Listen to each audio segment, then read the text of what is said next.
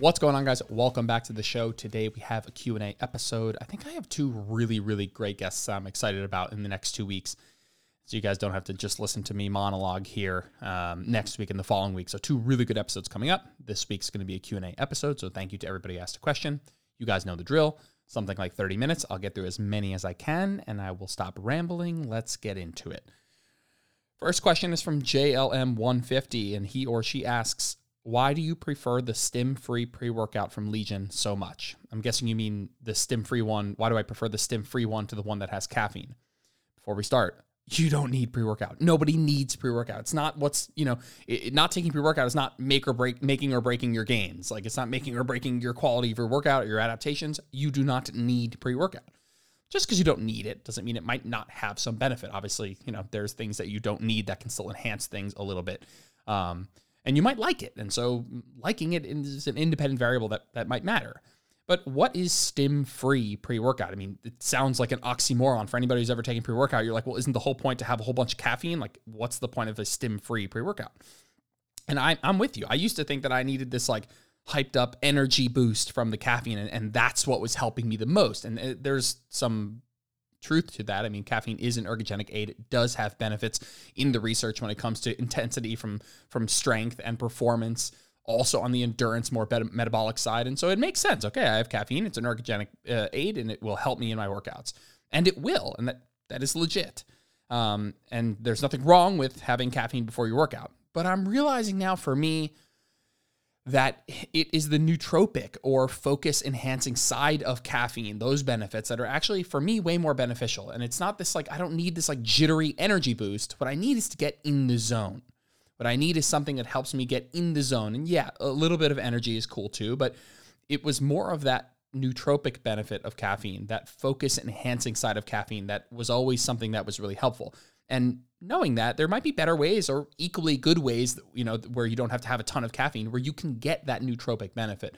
And you know, there are a lot of these quote unquote nootropic uh, um, nootropic supplements and ingredients out there, and but the one that is used in the Legion Stim Free Pre Workout is Alpha GPC, and it's something that I've had a really good experience with in terms of the nootropic benefit, in terms of feeling focused and in the zone and in the right headspace, and those are the things that you're really looking for in a pre workout. Like, I think we we assume that it's the caffeine that's doing that, and it might be doing that, but it's doing it in the way that's affecting your your mental state, not necessarily this like jittery energy boost. And I'm not shitting on caffeine before a workout. Caffeine's fine. You can have a cup of coffee and go have a great workout. It's awesome. You can have, you know, whatever, pre-workout that has stimulants in it and have a great workout. There's nothing wrong with it.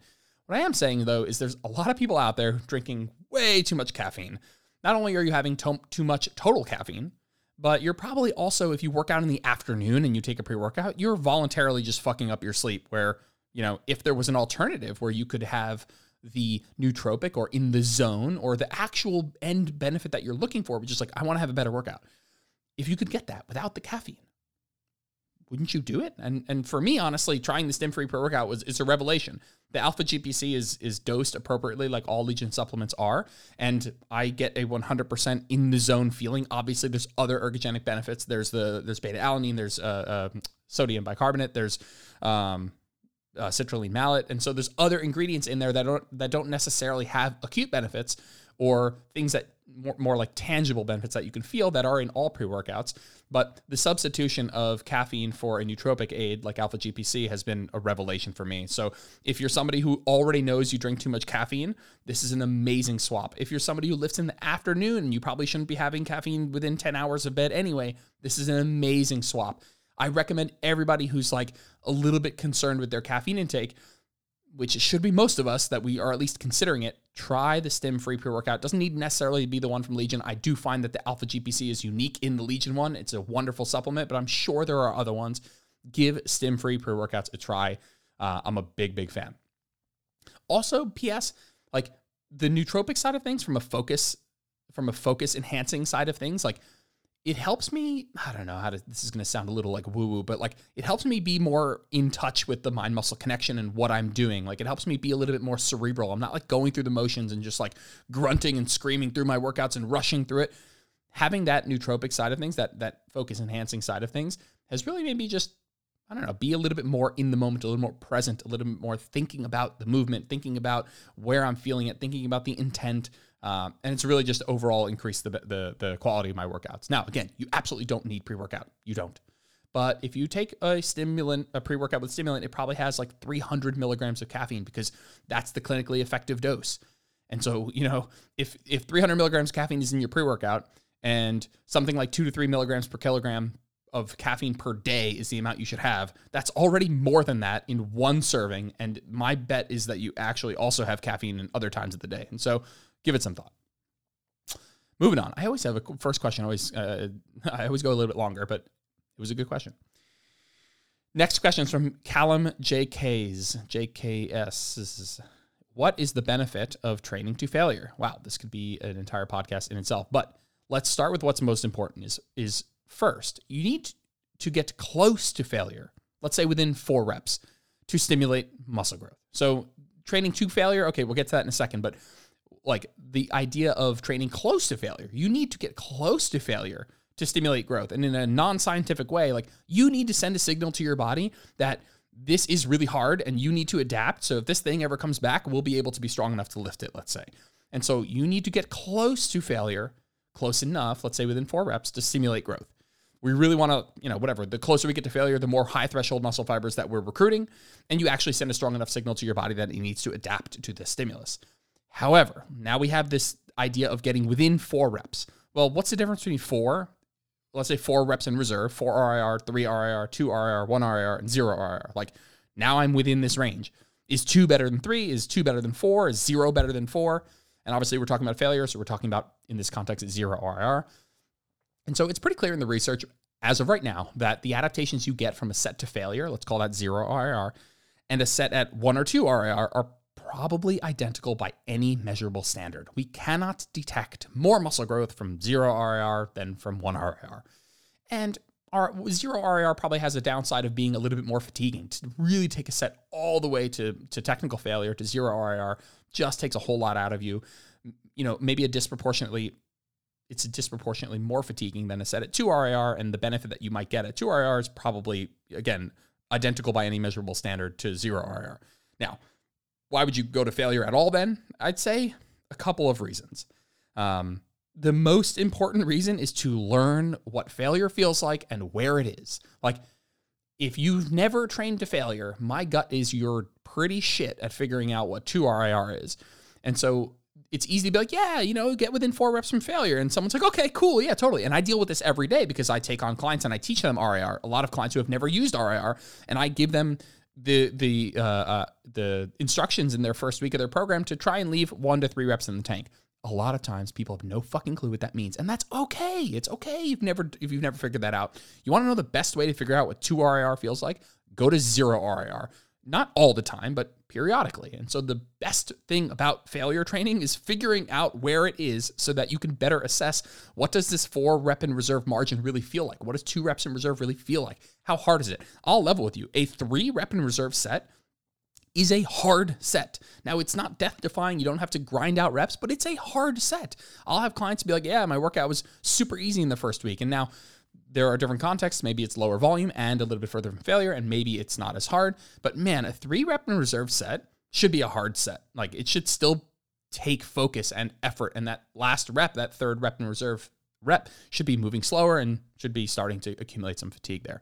So the best benefit of going to failure is knowing where it is so that you can better assess RIR and make sure that you're actually in that range, which is so, so, so important. I'm not shitting on failure training. Failure training is going to failure is important. You must periodically go to failure to keep that like barometer of where failure is so that you know, okay, if I need to go one or two reps shy of failure, this is what that feels like.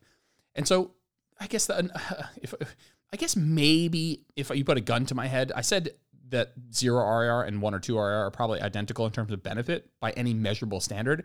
But if you put a gun to my head, eh, maybe there's a smidge more benefit in that zero RIR. Maybe going to complete failure, zero reps in reserve, is going to give you more stimulus than a one or two rep RIR set, uh, one or two RIR set. And so, okay, maybe there's some benefit there. Now you can't keep that up forever, so we're not going to talk about how to kind of break down your mesocycle with reps in reserve, but that zero RIR, let's say in the last week of your mesocycle, probably does have some unique, tiny, tiny, tiny, maybe not measurable, but tiny, tiny, tiny benefit. again, most people have no clue what zero RIR actually is until they go there. And so to ask somebody, okay, yeah, just go two reps in reserve or one rep in reserve or a couple reps shy of failure. Most people have no freaking clue where that is. They don't know what it feels like to actually take their muscle close to failure. They don't know what it's like to actually mentally go to that place where you need to go to get your set close to failure. So the biggest benefit of training to failure is to find out where the hell it is for its own sake, but also so that you can work backwards from that and know what two reps in reserve feels like or three reps in reserve, whatever your coach is giving you, RPE, whatever, you can flip those numbers. Like, um, you know, you, the the argument that there's more benefit at zero IR is one that I would contest a little bit, um, but it still probably exists. And yes, anything else on this question? Um, maybe a benefit of training to failure is that it's more objective, right? You don't have to worry about RIR at all.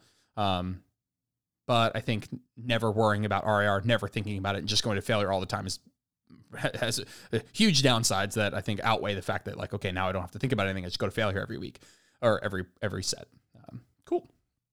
Next question is from Jeremy ZCZ. He asks, "What are some lower calorie swaps that you made in your cut that you found helpful?" Honestly, I was thinking about this question and it's not like I was like, okay, I went whole milk to skim milk and I went, you know, white bread to whole grain bread, or I went white rice to brown rice. It's not like they're these like just like, okay, I'm in diet mode, I'd make these swaps. And sometimes, yes, but it's more of a change in mindset. And I've said this on the podcast too when I talked about my cut. Like, I just go from, you know, I, I more highly value the satiety per calorie of a food.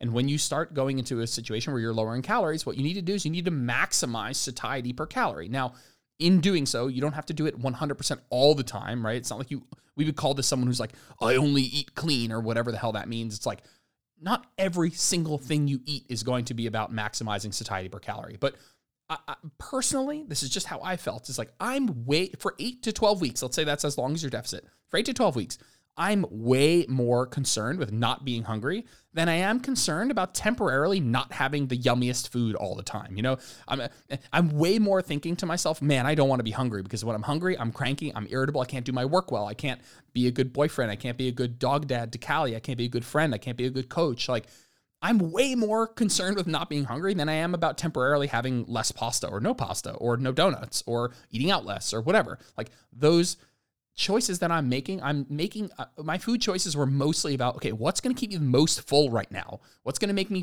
feel the best? Because I'm already putting myself in a deficit where I don't feel good. So, what choices can I make to make me feel the best during this process so that I can either feel really good during, some combination of feel really good during, and not have to do this as long, right? It's when you it's the one thing I'd like to get across here is like making lower calorie swaps like it can be helpful totally. But I think we're so focused around like this food for that food, this food for that food that it's we miss over we miss this shift in mindset of like you know your the food you're eating is a combination of how does this make me feel in the moment how yummy is it and how does it make me feel an hour two hour three hours a day after? Like how satiating is it how psychologically satisfying is it how yummy is it like those those things and obviously there's you can phrase it a bunch of different ways but like there's like this matrix of values that you have when you choose what you want to eat in that moment. And when you go into a deficit and you voluntarily lower calories, you best believe you're going to need to increase the value of satiety per calorie. And when you do that, in general, yeah, that might lead to some lower calorie swaps, but it leads to a mindset that's going to be a little bit more important, I think. Um, and so for me, I was thinking about some specifics to say. I, for me, I thought of three things. I had a really big shake in the morning with a lot of frozen berries. So, like maybe 300 grams frozen berries, 50 grams of frozen avocado, and like a double serving of protein powder and lots of water. And it was super high in fiber, super high in nutrients, high in protein, low in calorie, ton of water. Took me a while to drink, kept me full for hours. And so that was the, I would try and keep my my breakfast like really low calorie, but really high in fiber, high in nutrients, high in protein, high in water. Um, so that I could have a little bit, you know, in the morning I'm not super hungry, but I really want to like get ahead of the game in terms of satiety and nutrients. And so this was a good way to do that. And for me, potatoes was uh, potatoes are the most satiating carb or starch option for me. Now, boiled potatoes are actually have been ranked as the highest satiety food that there is boiled potatoes. So I wasn't boiling potatoes. We were making them super delicious, roasted in the oven. Um, I love potatoes, but you get so much potato per calorie Like I'm now out of a deficit. I'm back in maintenance, and I'm I've switched over. I love pasta; it's my favorite food. So sometimes I'm having pasta now, not potatoes. Um, I'm having rice now, and I'm and I just am thinking to myself like I get no pasta for so many calories and I get so many potatoes for no calories. And th- that was the kind of trade off, if we go back to that first point, that I was trying to make. I was like, you could have pasta. Dude, 500 calories of pasta to me is literally like five bites. It's nothing. 500 calories of potatoes. First of all, I wouldn't have 500 calories of potatoes because it'd just be too freaking much, but it would be so many calories. Like you could get full on 250 calories of potatoes where 500 calories of pasta wouldn't fill me up at all. So that trade off of like, we ate a lot of potatoes. I'll get DMs. People like, oh, you don't get bored eating the same thing? I'm like, first of all, it's delicious. The way we, potatoes in the oven at 425, little tiny, tiny, tiny bit of olive oil, salt, pepper, garlic, just fucking take it out when it's almost burned. Um, they're delicious. And no, I don't get bored of it. They are delicious. But also, I, I, it wasn't, I didn't care about getting bored. I cared about not being hungry. And yes, this was delicious. So that's a confounding variable of like, I just straight up enjoy it. But I was way more concerned not being hungry. And I knew that if I made potatoes tonight, I'd get a ton of food, ton of satiety, and not a lot of calories. And then the last one is I didn't eat out as much. Like low calorie swaps, yeah, the restaurant for the kitchen. Like I promise you, uh, the restaurants aren't, aren't out to get you. They're not. They don't have an agenda other than making money and making their food taste really good. They don't care about the calories. Like you in your own home, by 100% of the time, are going to make a very similar dish with you know, whatever, anywhere from 50 to, you know, half to two thirds of the calories. And it's meaningful. I'm not saying you don't need to eat, you can't eat out ever, but I am saying that like, shit, man, if you're trying to live your, you know, 2,500 calorie lifestyle where you go out three times a week, four times a week, you're trying to do that on 16, 1700 calories, it's not going to work. The average restaurant entree, entree is like anywhere from 1,000 to 1,500 calories. Like people talk a lot about um, like the difficulties of being a small person and trying to lose weight. Like it's harder for smaller people to lose weight for this singular reason of the, today's food environment is not made for you to be able to live in it comfortably on 1400 1500 1600 1700 calories. Like it's just not comfortably made for you. Uh, jenna and i were in a very similar sized deficit. We were going through similar amounts of hunger but i got you know a thousand more calories than she did or 800 more calories uh, just because she's smaller. And so you know even though we were both in a relative sense equally uncomfortable if I wanted to, you know, go out with a friend or something, I could still reasonably fit that in. So cool. Next question. Where are we at? 17 minutes. Cool. Next question. Uh, Mariam Anna QV asks lifting four days versus five days. Is four days better for recovery if you're really pushing yourself in them? I'm guessing this is in the context of hypertrophy, and I'm just going to answer this in a bit more of a general sense. Like your amount of gains that you make is mostly going to come down to let's say intensity is the same. Let's say you work hard, like we talked about, close enough to failure all the time. You're within a couple reps from failure. Okay, so your intensity is in check the, the amount of like what matters is total volume across the week. And so if you take a three day week split and you do the same exact amount of sets over five days, you're going to see more or less the exact same results. Now, when you take extreme examples where it's like comparing two days a week versus five days, the five days is probably going to be better because the two days are probably going to be such long workouts that workout quality might drop towards the end. But now we're talking about four or five. Like, like how many sets are you doing per muscle group? I don't want to hear how many days you're working out because if you work out twice a week for 10 sets or let's say you work out 5 days a week but you're only doing two exercises per workout. Like okay, this is the like you could do that in 2 days and get the same results and have 5 days off. Like like 5 gives you the opportunity to do more sets. So when people are like, "Hey, I'm lifting 4 or 5 days is 4 better." It's like I'm going to guess that you're doing less sets per week at 4 days than you are at 5 days even though it's possible you're doing the same, you're having slightly longer workouts. Um, but like five gives you the opportunity to have more sets, but are you actually doing more sets? Like in this context, would that fifth day actually be an increase in volume? Now, let's say it is an increase in volume. Let's say you were doing 10 sets per muscle group and you could fit that in comfortably into your four days in the gym. And now with the fifth day, you can do 11, 12 sets per muscle group per week and you're doing more volume. Now, the question is, is more volume? Now we have another question. Now I'm doing five days, which is more volume. Is that more volume better? Maybe. Like, this is not like when you're talking about volume, what we're looking at is like an upside down U curve. Like really low volume is not going to be as good as more volume till a point. To a point where you've done you do so much volume and any more volume is actually going to be worse. So it's about finding that sweet spot. This is not a more the merrier equation of like, well, I'm working out more, I'm going to get more gains. Yes, if you work out two days a week and you do whatever, let's say all the days have the same amount of sets in them, so we can just equate that. If you work out two days a week and you go to three, you'll get more gains. If you go from three to four, you'll get more gains.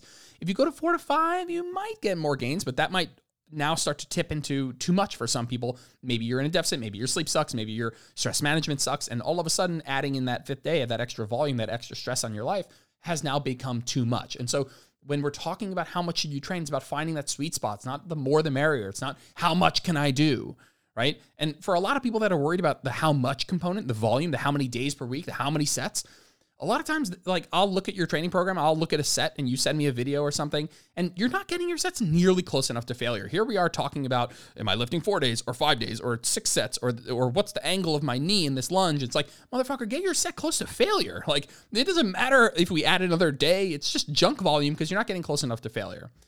Sorry.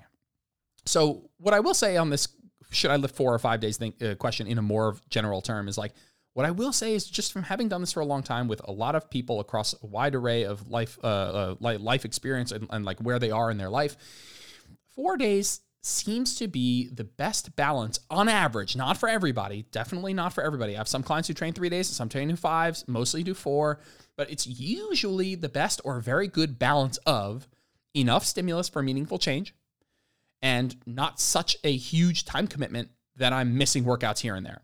Like every time I have clients who are like, yeah, I'd love to train five days a week. What they end up doing is they end up training like four and a half times a week or 4.66 times per week, where every like two, two to four weeks, they're missing that fifth workout. Because if you have one life event that comes up and screws up your schedule and you're training five days a week, it's really hard to catch up on that workout. It's really hard. And you might say, okay, well, isn't four and a half times better than four? I mean, it's more times per working out. I don't know. I would rather a client do four times a week consistently than five times a week two two weeks out of the month, and then four times a week, two times of the month, and then miss it another time in the month. Like there's a psychological benefit of just executing the plan. Like if I'm writing you a five day plan, like whatever plan your coach is writing, they're writing it with the under the context of you actually freaking doing it. And so like I don't I don't want to write you a five day plan and then you'd be like, yeah, it's like this optional fifth day. No, no, no, no. I want you doing. The, I'd rather you do four times consistently. There's a psychological benefit of you actually uh, uh, achieving or, or, or, accomplishing and executing the plan to its fullest. There's a good feeling that comes from that. And if you're missing a workout every, every third week, that, that that's just like going to feel like you're failing.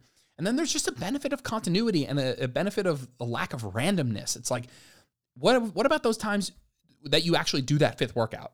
And what if that fifth workout is like, oh, you're like, oh, it's okay, it's just a ton of arms okay, well, what if two days later you're supposed to bench and you blew out your triceps this week, but next week you didn't do that workout and you didn't blow out your triceps, and so you come into that workout super fresh, and the next workout you're super, your arms are toasted, and the next time around it's super fresh. It's like now we're just getting something that's really tough to track, and so I'd rather you work out consistently four times than reach for that fifth time and occasionally miss it and just kind of throw a little bit of randomness into the into the mix here. Oh man, we're at 23 minutes. I'm on. That was three, four, four questions. Oh no. Oh no. All right. And this one's going to be a long one too, but oh well. This is a good question.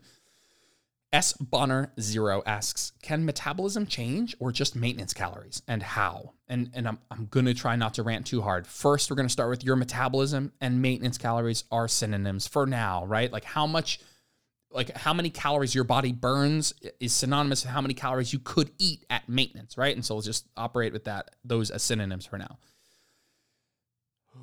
Here we go. Your maintenance calories, your metabolism, is mostly a factor of the size of your body and how much that body moves. Like your your TDEE or metabolism or maintenance calories, all the same thing. It's it's your BMR plus how much you move.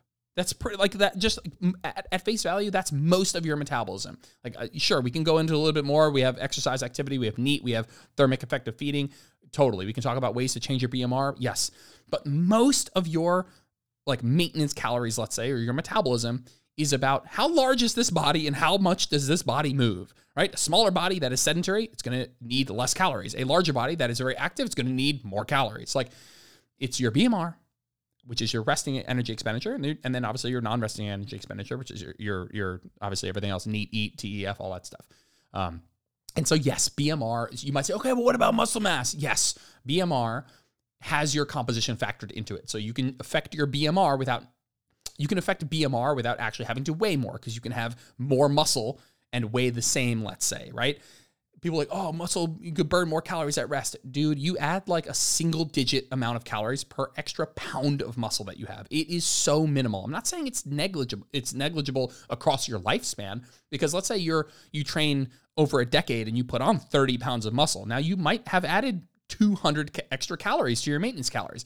Now, you 30 pounds of muscle is a massive amount of extra muscle, and I just said 200 extra calories. So let's keep it in context here. It's still uh, uh, doesn't give you this massive boost. I would say though that 200 calories is meaningful. It's just going to take you a super long time, and most people asking this question are not thinking, "Oh yeah, in 10 years from now, will I be able to add 200 calories worth of muscle to my metabolism?" Yes, you can, but that's not what most people are asking. So if you want to increase your metabolism, like if you want if you want to be able to eat more, right? You either need to gain weight or you need to move more. You need to increase the size of your body so it requires more calories, or you need to move the current body that you have so it requires more calories. This idea that you can just oh, kills me. This idea like that you can just reverse quote reverse diet eat a little bit more, a little bit more, a little bit more, and your metabolism is just to go up and up and up without weight gain. Like and the worst part is it comes with some truth. Like you do adapt upwards. Our metabolisms are adaptive in both directions. Everybody's very familiar with adaptive thermogenesis or um, metabolic adaptation that happens when you go into a deficit and your, um, let's say you go into a deficit and your metabolism goes down in response to that deficit, mostly through a reduction in NEAT. So when you go into a deficit, your body detects that it's in a deficit. It doesn't want to be in a deficit, so it downregulates your metabolism, mostly through a reduction in your subconscious movement as to bring you back to maintenance. Now, your body does the same thing when you increase calories. When you increase calories, your body will ramp up NEAT to meet that, to try to not gain weight, to try and maintain homeostasis. But you can only adapt up so much.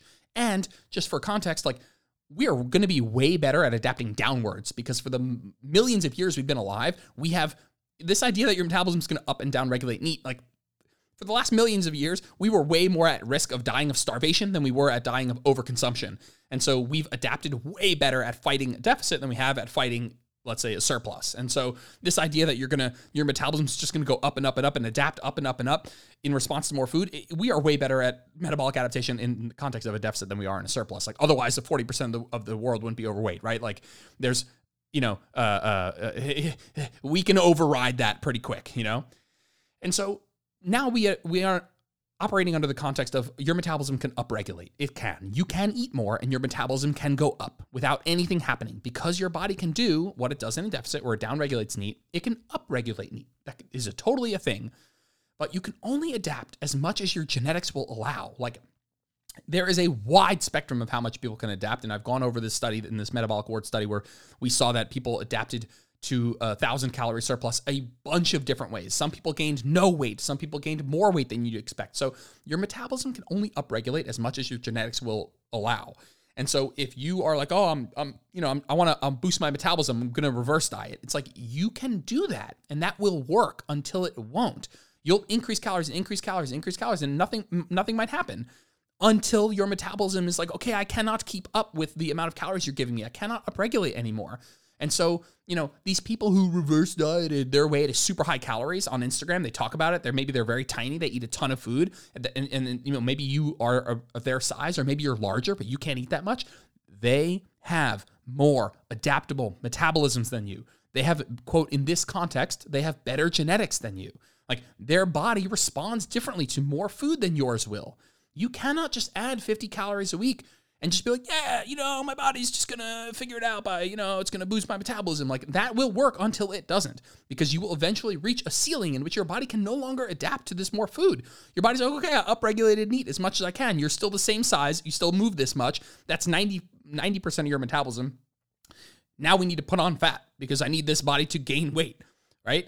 It's like it just kills me, man. Like these people are on social media, like you just boost your metabolism to do this reverse diet. Now I'm not even sure if this is where this question was coming from, but I, I this is where I was going to take it because I knew I was going to get, you know, worked up about it. But like, it kills me. These people who reverse their way up to super high calories. You're a 120 pound girl eating two, 2,500 calories who's telling you you can do the same thing. Like, you probably can't because her metabolism is super adaptable upward. And when she eats more, her body burns it off because it upregulates NEAT it will upregulate her subconscious movement more than yours. And so everybody, everyone listening to this has a metabolism that can upregulate in the context of eating more. Your body will respond to more food with increasing NEAT, but only so much. And it's differing in terms of genetics. Like this idea that you're just going to increase calories slowly and nothing's going to happen will work until your genetics can't upregulate anymore. It's not magic. Like if this is how this worked, then how would people gain weight? How are people getting fat? Like doesn't make any sense. Um, cool. So if you want to improve your metabolism, I, I just don't think this the pursuit of improving your metabolism for most people is a notable pursuit. Now, if you I will add a little asterisk. If you have been chronically under eating slash overtraining and you have been in this cycle of malnutrition, let's say, of, of underfueling, you probably have a wide range to increase calories and see a real nice uh, uh, increase in NEAT and can really see your calories go up without much happening. Like I have definitely taken many clients who have come to me eating very low calories and we've gotten them to much higher calories and nothing has happened. But they started in a very uh, uh, many steps back than most people. They started in a state of you know under fueling and overtraining. And so they had more room to increase their calories. Like if you're not in that situation, don't expect to add 800 calories, 50 calories a week, and just your metabolism to upregulate. If you're somebody who's been like on the tail end of a diet, let's say, if you're somebody on the tail end of a diet, that's why reverse dieting works, that your metabolism does upregulate. But it upregulates more in that context because it just downregulated because you were just at the end of a diet. Cool. Let me see if there's anything else I want to say on that. I'm going to turn the page. We're at 31 minutes. I'm going to get two or three more here. Let me see. Okay. Um, all right. Mrs. Adams UT. Thanks for the pronunciation assistance there. Um, how do different grips for presses, rows, etc., change how a muscle is affected? Now, what I will say is the the grips are they're not not important. They totally are, but what they do is they set the tone for your arm path. And so, uh, like a big part of what grip you're using is how that affects the rest of the downstream. What happens down from your from your grip into your arm? What is the path of the arm in your body? And if we're looking at, let's say, rows, like what muscles you're biasing is going to depend on what your arm path looks like. And so if you're rowing and you have your arms back on like a 45 degree angle, that's going to bias more rear delt. Now, if you think about what that arm path would look like, and I'm doing it right now, you guys can't see, is out on a 45 degree angle. And if you try and keep your hand in that same plane, right, not fully pronated, palms down, not fully neutral, not definitely not supinated, that's going to be the easiest way for you to get that arm path. Now, if you're trying to do a rear delt row with your arms at a 45 degree angle and you have a fully pronated grip, it's going to be difficult, right? Because you're going to have to rotate your arm into a less optimal position. And so similarly, if you're trying to do an upper back row, if you're trying to do an upper back row, you need your arms up in that like 60 to 90 degrees, up up higher. And so what's going to make that the easiest is a fully pronated grip. If you try and do elbows up really high with a neutral grip, you're going to be obviously disadvantaging the muscles. It's also going to be super awkward. And so your grip for your presses and rows and pull downs, your grip in general, it's going to be a, like a precursor to your arm path, sets the tone, let's say, for the arm path. If we're looking at presses, and we're looking, let's say, at like a flat, whatever, flat dumbbell press, and you have your arms tucked a little bit closer into the body, maybe again, maybe at like a 45 degree or even closer, it's going to be more clavicular pec because that better aligns with the fibers. Now, if you try and make that arm path again, but you try and do that with a fully pronated grip, right? Like it's going to be more uncomfortable. One, it's also going to uh, uh, have worse output for that muscle group. And so matching your grip and your arm path is almost always a good idea. When you're trying to work the lats, it's going to be really tough to have a fully pronated grip. You're going to want a neutral grip. And so, yes, again, you could probably get, you know, it's, it's probably not so black and white where it's impossible to work upper back without a pronated grip. And okay, it's probably not that black and white, but it's going to help you optimize the muscle output, the output of the muscle that you're trying to grow. It's also going to make things more comfortable, which probably lets you use more load and get more tension on the target musculature. Cool. Next question is from Jay Penick. Jay Pennick. Jay Picnic. Nope, I'm kidding. Uh, thoughts on the Fairlife ice cream? And you started with thoughts on, but I really liked the Fairlife ice cream, so I picked this question because I thought it was fantastic. I had a client recommend it to me. Fairlife ice cream, for those you guys don't know, Fairlife, whatever, is uh, they make a lot of good like um, lactose free. Um, their milk is lactose free. They have a lot of good protein shake options. They're a really good company. Um, They don't sponsor me. Please sponsor me though. Um, it's okay. Anyway, back to the ice cream. It's a slightly higher calorie ice cream than Halo Top or like Enlightened or any of those like full blown diet ice creams, but it's also definitely less calories than regular ice cream. The whole pint was like 500 calories, um, and it didn't have what I liked most about it for me was that it didn't have any sugar alcohols. Now, sugar alcohols are not going to kill you. They're not going to make you fat.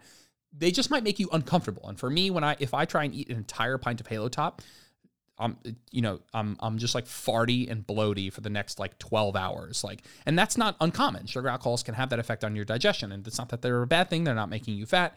It's just uncomfortable for some people and so I wanted to test it you know you know strictly for scientific purposes I had the entire pint just so I could see you know I really needed to compare apples to apples so had the entire pint 500 calories and because there were no sugar alcohols I think it's sweetened with stevia and monk fruit um, I didn't have any stomach ache at all and so it was really pleasant um, and so yeah, it's less calories than normal ice cream. It's probably a little bit more calories than like your average like diet ice cream. But frankly, it would worth it'd be worth a little bit more calories for me to not like be like shitting and farting for the next 12 hours. Um, yeah, and it was pretty damn good. And it, you know, I, I, I wanted to say when I was thinking about this how I felt about it. It has more protein and less fat. Um, but you know, if you're having ice cream for protein, you're already fucking up. But it doesn't hurt, so it is what it is. Cool. All right, we got time for one more. Okay, Aeon15 says, How to know when you need to have a rest day? I train every day. And I'm going to, just is very simple, really simple answer to your question, Aeon. If you're training every day, one of two things is happening. One, you're not training hard enough to actually make progress. Because if you were, you would need rest days. Like you would be begging for rest day. You would not be able to perform seven days a week for weeks on end. If you're training hard enough to make actual progress, to expect progress, you're going to need rest days. That's option one. Or option two is you are training hard enough to need rest days, and it's only a matter of time before the rest days or the full blown deload takes you, or you get sick or injured uh, and you can't train, right? Because you're either not training hard enough, where again, this doesn't even fucking matter. I don't care because this is like it, what happens in these contexts where people are, are training seven days a week and not training hard enough. This is like where people are like exercising and you're exercising because you're scared not to. You're not training to build muscle growth or to improve fitness. You're exercising because you're scared not to. And if that's the situation you're in, you definitely don't need rest days because you're not training hard enough to, for this to actually matter. And so you're either not training hard enough to make actual progress because if you were, you would need rest days. You're exercising because you're scared not to or you are training hard enough to make gains, and it's only a matter of time before those rest days or full blown deloads take you in the form of, you know, you get sick or you get injured or you're so chronically sore that you can't even actually go in and perform. All right. Um, okay, one more. We'll go to 40 minutes here. Next question is from Kieran Zanjum. It might be Kieran X Anjum. I don't know. Somebody help me out. If you if this is you, shoot me DM with some pronunciation. I hate mispronouncing people's names. Let me know and is it she. She asks, "How accurate are Apple Watches in determining your TDEE?" I'll start by saying, not accurate enough for you to use this as a meaningful metric. Right? How inaccurate? You know, it, there are studies that show any from anywhere from 30 to 70% off, which is massive when we're talking about your TDEE. So, not accurate enough for you to use this as a metric in any way, shape, or form. Now, if we just talk about the the counting the calories that you burn, um, I've talked about this before. I'm sure it's it's one of the age old questions: is should you count back calories burned? I'd say this is bad for a couple of reasons. I'll keep it short. One, there again, it's inaccurate, and so you're using if you're going to count something, it might as well be a number that has enough accuracy where it's meaningful. This does not. Second reason is it counting calories burned when you train discourages strength training.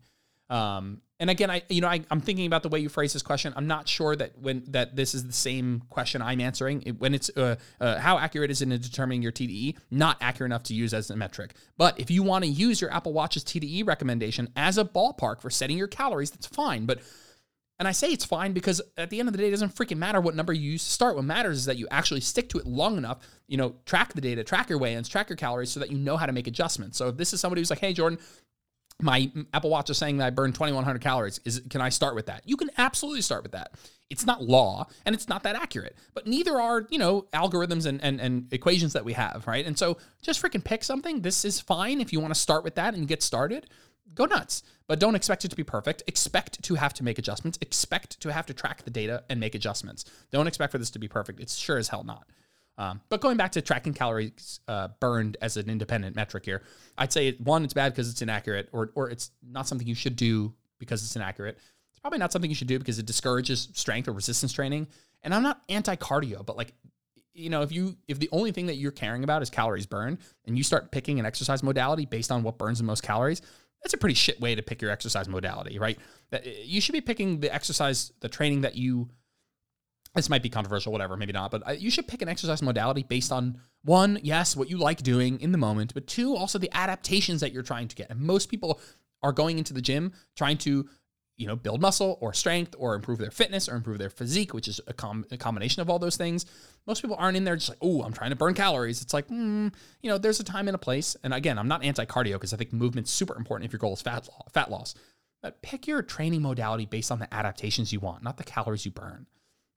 And the last reason would be counting calories burned can build a negative association with the calories you eat because now you have this, uh, you know, apples to apples metric, calories in, calories out, and you start thinking of your cardio sessions as a way of earning food. You start equating calorie sessions with food. And you're like, oh, I did 300 calories on the elliptical. That got me, you know, one quarter of a bagel or whatever. Like you start associating the calories that you're burning with the calories that you're eating. And now it kind of works like that, to be honest.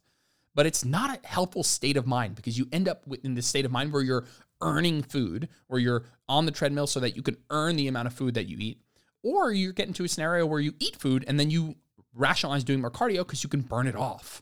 Man, those are some dark places to be. Cool. All right, guys. Thanks for everybody asked a question. A little bit longer today. You guys are the best. And I will see you next week. We have two really great guests coming on. Uh, I think next week is Cody Moxley from N1 Education. And I believe the week after that might be Jackson Peos to come in and talk about his um, uh, diet break study, which is uh, definitely something I've talked about on the podcast, but I really wanted to get him on to talk about it. So those two are coming soon. See you guys in the next episode. Thanks for tuning in to this episode of Where Optimal Meets Practical. If you liked the episode, it would mean the world to me if you posted a screenshot to your social media or left a five star review on iTunes. That stuff really helps. If you ever want to get in touch with me, just shoot me a DM on Instagram at Jordan Lips Fitness. I'm always around to chat. Thanks, guys. Have a good one.